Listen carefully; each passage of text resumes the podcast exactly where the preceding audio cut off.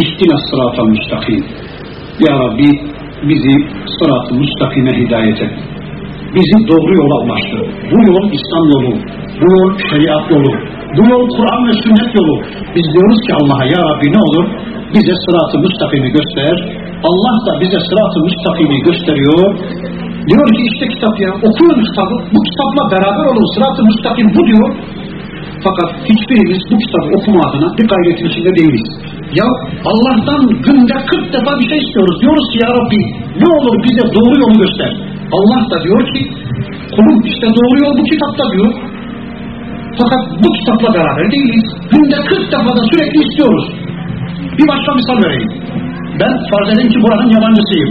Şu sokakta geçmekte olan bir kardeşe diyorum ki camiye nereden gidilir? Adam yarım saat bana tarif ediyor.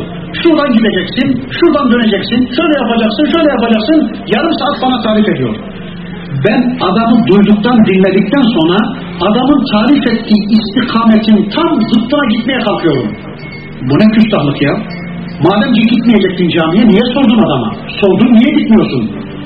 İşte Fatiha'daki bizim bu isteğimiz de aynen böyle.